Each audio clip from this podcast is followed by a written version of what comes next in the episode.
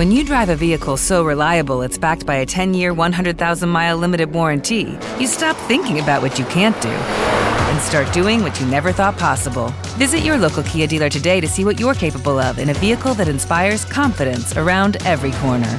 Kia, movement that inspires. Call 800 333 4KIA for details. Always drive safely. Limited inventory available. Warranties include 10 year 100,000 mile powertrain and 5 year 60,000 mile basic. Warranties are limited. See retailer for details. Welcome to the Ortho Joe Show, a joint production of the Journal of Bone and Joint Surgery and Ortho Evidence. In our world, orthopedic research is king, and current topics from our respective publications are analyzed weekly. Here is Mohit Bhandari from Ortho Evidence and Marc Swiontkowski from the Journal of Bone and Joint Surgery. Well, good morning, Mo. Good morning. I think neither one of us are at our usual spots uh, this no. morning. I am uh, actually not at the office. I'm getting ready to travel to the airport to go to the office in Boston. Ah. But therefore, I'm absent my Ortho Joe mug, which I'm trying to deal with acute depression. I've got I've got a cup of Joe, but it's uh, rather generic. I, yeah, I have a holiday. I have a holiday cup here, and uh, I'll, I'll, I'll, let the being nameless, but it's a it's a holiday cup of coffee. okay, from a uh, a large uh, Canadian company, Canadian Canada-based company that was named after a former hockey player, perhaps. Yes, Something like that. Yes, you could be very right on that. Yes. Yeah. Well, that, that's great. Yeah, and I also notice, and I know you have already, that here I sit, having learned absolutely nothing from you about appropriate dress for academic interchange it with my JBJS tie on, still acting like a fossil. Not at all. Not at all. Not at all. I mean, I, I just think, I just, I just think that uh, you know, it's the holidays, so why not just uh, relax? Well, I shouldn't say it's quite yet. I'm already in the season. I'm in the mindset of holidays, so uh, but but then you'd argue that Mo, you're always like that, so you, you must be in a perpetual state of vacation or holiday. But let's we'll leave that for another discussion. Yeah, I just I, I you know I'm I'm okay with truth telling, and I you know I would just uh, point out to the listening and viewing audience that that you are a clued in to world fashion trends, and I'm clued in to an age gone by. So, and I'm not I'm not okay at all, not at all. Yeah, but uh, listen, I, I wanted you know this is my uh, ninth year as editor of the journal. And I try to really use uh, the editorial process quite sparingly. And I actually can't recall a time when I've written a piece that had a viewpoint in it. I tend to uh, use the editorial process to highlight, oh, symposia we've done or uh, uh, big big changes uh, in the in the overall field, and and not with much opinion. But this, I think, may be the only exception in my nine years that I wrote an editorial, and it was uh, to accompany a uh, very exhaustive piece and quite informative piece on research for medical students and pre med students who endeavor to get into orthopedic surgery. Now, we'll get into why I wrote the editorial in, in a bit, but the art, as the article points out, that uh, between 11 and 17 percent now of applicants to U.S. orthopedic residencies have participated in a year of research. And it, this has to do with the fact that our specialty is very popular, and somewhere between a third and 40% don't get in on their first uh, go around. And therefore, these one year to two year options, sometimes paid, sometimes not, have become more the norm than the exception. So, the first thing I want to start out with what is the situation for students in Canada who want to uh, get into orthopedics? Yeah, and uh, you know, I would say that for sure. I, I mean, it, it, I'm not sure at this point. Well, I guess you and I can debate whether this is good or bad, but and we will. yeah, right, right, right. For medical students getting into an orthopedic training program in Canada, and I would actually argue, Marc, if you look across you know, lots of the places both you and I travel, it's not that different. I mean, in terms of the perception. So there's the there's the availability of spots, which is always a challenge. But if you decide you want orthopedics, in two things seems one, you need to pretty well differentiate very early in medical school because you're competing with other individuals who have decided, it seems, you know, very early on that this is their career path. Right. And then it has become almost a prerequisite. I I would have to believe that a trainee or a medical student coming in without a reasonable portfolio of research uh, would have a harder time uh, getting into the top positions or, or even getting a position. So the stress from getting into a program is hard. It used to be that just demonstrating interest through electives and maybe doing any type of research, anything was, you know, important. But now we're seeing more and more the number and I think to your point, the quality of publications is becoming much more an issue. And you're seeing students, Marc, coming in with double digit papers. This is medical school. The one thing, though, that I don't believe I'm seeing a lot of, or at least I, I don't recall seeing a lot of, is the frequency with which people are taking a full year off. They're called here enrichment years when they do do it. And I've seen it at the McMaster Medical School that take an enrichment year. You know, maybe in my 15 years, I've seen, at least with students that are engaged in orthopedics, maybe a handful of times but somehow all this is happening while they're you know doing their medical school training which has made it particularly challenging. Right. And as you correctly point out it's no longer adequate to do high level bench research in another field outside of musculoskeletal topics. It really has become an orthopedic based research demonstration. Yeah. and it's very very hard now for students who discover they love orthopedics halfway through their third year in training. That was my case. I went to medical school thinking I w- wanted to be a pediatrician. And it wasn't until halfway through my third year that I was that I discovered, boy, what these folks are doing really looks like very rewarding field. Uh, and I, th- I think that's nearly impossible now, um, which which is a shame. I, I, think it puts young people under so much pressure uh, and results in the, the need to compete uh, in this arena.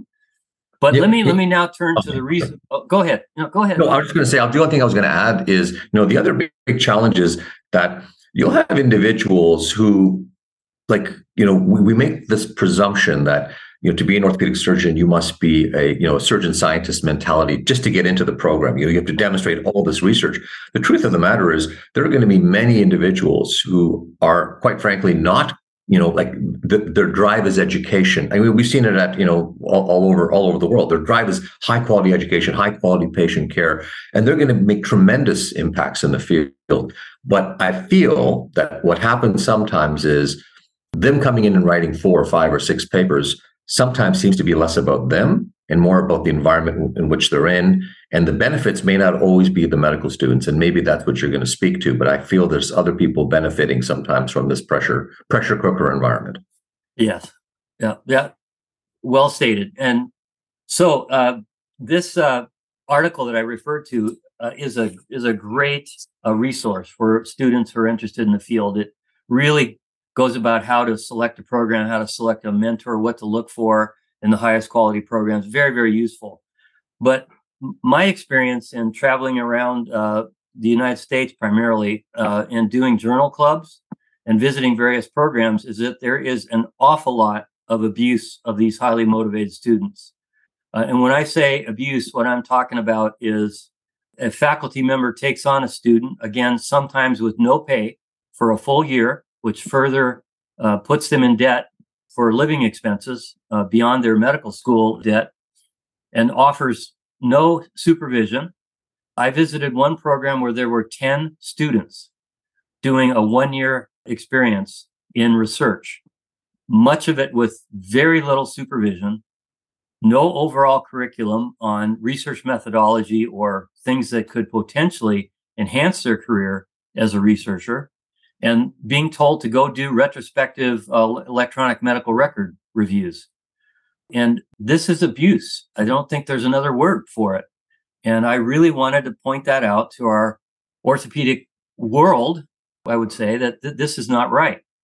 If we're going to be taking these students on, we really need to mentor them and make sure that the year is of value in case they're one of that group that eventually goes into another specialty. And they need to be well prepared to do research in whatever field and they need to participate in in projects that are that are going to actually advance the field not just simply be another addition to a faculty member's curriculum vitae which seems to be what's going on to me.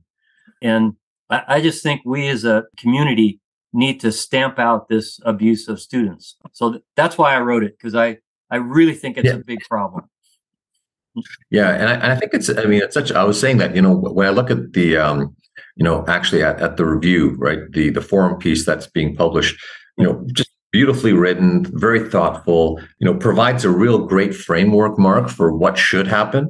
Um, but the reality is that doesn't always happen. And, you know, the word we use around here is an enrichment year, but, you know, so how do you frame an enrichment year for a student? Well, the enrichment year for a student is not my CV getting enriched, right? Uh, selfishly, let's say it's how do we enrich the, that person? And, and I thought you had provided uh, in your editorial some, you know, some general broad, I guess, approaches to how one might, you know, think of structuring an appropriately, you know, set up year for a student. But at, at a minimum, you know, um, I, you would think that you'd want to have both the mentor or mentee, however we want to frame it, you know, being aligned on a common vision, uh, one that you know, in, if anything, would arguably support the mentee. You know, I always say that choose a mentor that has a greater vision for you than you have for yourself. You know, it's, very hard sometimes when you're there. You just think, I just if I work here, there's a chance I'll get in, and whatever I have to do to get in, I'll do it.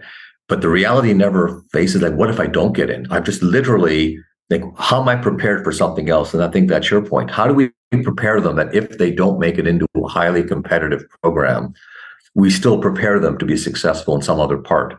And I don't think some of these enrichment years, so to speak, are set up in a way that allows the mentee to be successful. Now, success could be I get in, and so it was worth it and you know i think there's some trade-off there marc and i suspect there's i suspect there's probably and i'm not sure if you ever asked the students particularly if, if they felt that they could be open and honest enough to say how they felt about the situation but i suspect for many of them if they got in they look back and say well you know it worked out okay you know if they didn't get in i would guarantee you that you know those who felt that there was abuse would be very unhappy with how they you know how things worked out for them and more importantly that I don't have any new skill set that I can actually use because right. I put all eggs in that one basket. Right. Yes, and that that's what I pointed out that there really does need to be a curriculum on research methodology. And you alluded to this earlier in the discussion that there aren't very many that are going to go on to to a research career in our field or other fields. My estimate, and I've said this before on Ortho Joe, that it's it's around nine percent. And then of that 9% half are really really productive in research. Uh, i think that people like you and myself are weird. We're the, we're the strange ones. We're not the normal ones that really love to deliver great care to patients and their families and and consume research but not really interested in the in the painful parts uh, of it you know the the seven nine years to to find the result of an rct so what's happening with these uh, student researchers uh, experiences is that they're being soured on the overall uh, research engine that it's really only about the faculty and, and their CV. And they really don't care about quality research that's going to impact the field. They care about numbers. And it really does put a foul taste in their mouth as they go on into their careers, whether it's orthopedics or not. And I just think the whole situation needs a great deal of attention uh, in our field. And, and I hope in some small way that this editorial will will provoke oh, some more discussion. Yeah, you know, I congratulate you on you know on, on on saying it because I think there's probably many folks around, you know, who who will read it and say, "Yeah, you know, it resonates," or at least somebody through either a you know direct interaction or through some degree of separation has witnessed and or participated in this. It makes them, us all have a chance to reflect. I'm sure if I look back at you know, many of the students that I've interacted with, there's probably some that in my mind I look back and think, you know, I could have done much better. I could have done much better to help them, and then in maybe ways some you know there's others in which I, you know I thought I've done a lot and I felt well why is it so inconsistent? And I think we just all have to take stock of this type of area. And I'll tell you the one thing that you could very well do and I don't know if if if that data exists. I suspect it does. But of this group of medical students Marc that um, you know uh, engage you said it's you know the 11 to 17 percent or so that engage you know what percentage of them actually end up doing research when they're in, in, residency and how much actually and how many of them ultimately end up you know making research a part of their career. And i suspect it would be highly correlated with the richness quote the true enrichment of that year. Because either you have someone fall in love with research during that year or they hate it. And both of those people are probably still getting in right? Because you, yeah. you, can still like what you're in and do very well at it because we have very bright talented individuals who are applying uh, in medical school. But that doesn't mean that they're going to continue because you know we've actually potentially ruined an opportunity rather than supported one. So I think that's really an important part of that discussion is that every touch point with a student, you are shaping them. Like I know as a medical student, my interactions by individuals around me hugely shaped my life, hugely. And I can't imagine it's not the same for others. Yeah. And it created an opportunity where you fell in love with research instead yeah. of an opportunity where you were soured on the whole experience and became yeah, just resentful of the experience, yeah. right? Now, again, if, if, if you don't get into orthopedics, you're very resentful. If you get into orthopedics, you may be thinking it's not for me and I'm never doing that again. I don't want to go through that experience again. Right for people, weird people like you and I, it's been a, a career long uh, experience that we've loved and can tolerate the frustration, I think, better than most uh, normal normal people. Uh, There's a lot of reward, right? I mean, there is reward, and there is something awe-inspiring too uh, about being, you know, involved, as you said, right, with research that matters. I, you know, and I'm not saying that doing retrospective chart reviews can't be rewarding, and maybe we're not arguing that, but I do think that when you're left to your own devices and just yeah. sitting in, you know, in front of a back in our day, it was a microfiche or actual charts, physical charts. You would sit in a, room. It was a very isolating experience, and you really had no sense of why you were there and what you were doing, and just hoping that something would be uncovered. Yeah very much a monk-like experience. That's, that's for sure. yeah. yeah, I found myself. I found myself. Yes, in yeah. those experiences. Well, the fact of, the fact of the matter is, this uh, intense pursuit of the, our field of orthopedic surgery is is definitely worthwhile. I, I certainly couldn't be more grateful for uh, the ability to help patients uh, with orthopedic medicine and surgery that that I've had in my now 40 years of uh, practice, and I, I know you feel the same way with your what what is it 10 years of experience now clinically mo? Something like yeah, that? yeah yeah yeah yeah yeah. Right right right. Well i wish i was i wish i was that i wish i was that early on but no i've had a few more than that. Uh, getting in double digits for sure um, but let me ask you this marc maybe before we end off here is but like what was it about this particular issue like is it like like what, what is the core uh, of why you felt that you wanted to say something on this because I mean, I'm sure there are many issues you know, in your role as editor over the you know last nine years that you could speak to. What was it about this one that really struck a chord for you? Well, uh, to cut to the chase, it really is abuse of a vulnerable population in our field. These poor students don't have advocates and they they step into bad situations with the greatest hope. And they're they're really vulnerable. And I just I saw so many bad examples in my travels that I just had I had to say something and speak out for them because they can't. You know, they, they can't say anything to anybody, or at least they feel they can't. No, I mean it's, it's extremely well put. Yeah, that's exactly right. It is a you know we, we think of you know patients as being part of a vulnerable population but you know our trainees are uh, in many ways in the same you know in some ways have the same have a similar fate and you really want to do everything you can to protect them. Now uh, you know i think there's greater a greater awareness and i do see and I'm hopeful that you know that this among you know with discussion around this topic, and I hope this paper and this review and editorial garners lots of discussion because I think it's important that you you don't solve a problem until you start talking about it, right? And and we see that time and time again. Right. Well, let's hope it triggers a snowball rolling down the hill. You know, it's almost winter in Minnesota. Oh, so I like that. Already time about snow. So well, few, I'm, gonna, I'm, hoping I'm hoping we don't have snow yet in Canada for a couple more weeks. I hope so. boy, I hope uh, so. It's beautiful here today. It's like 55. It's unbelievable. But uh, anyway, yeah, just, uh, I was I was saying the same thing. It's about 60 degrees here as well. So yeah, it's great. So I don't know what you're doing today, uh, whether you got meetings or whatever, but uh, I'm headed off to the airport. Go see my colleagues in Boston. Uh, Carl Allen, I'll see you tomorrow. Okay. I would say is that may your travels be safe and more importantly on time because I know what airports can be like. So all the best. Okay. Cheers. Cheers. Thanks for t- talking about this with me, Mo. No problem. Enjoy the discussion. Yeah.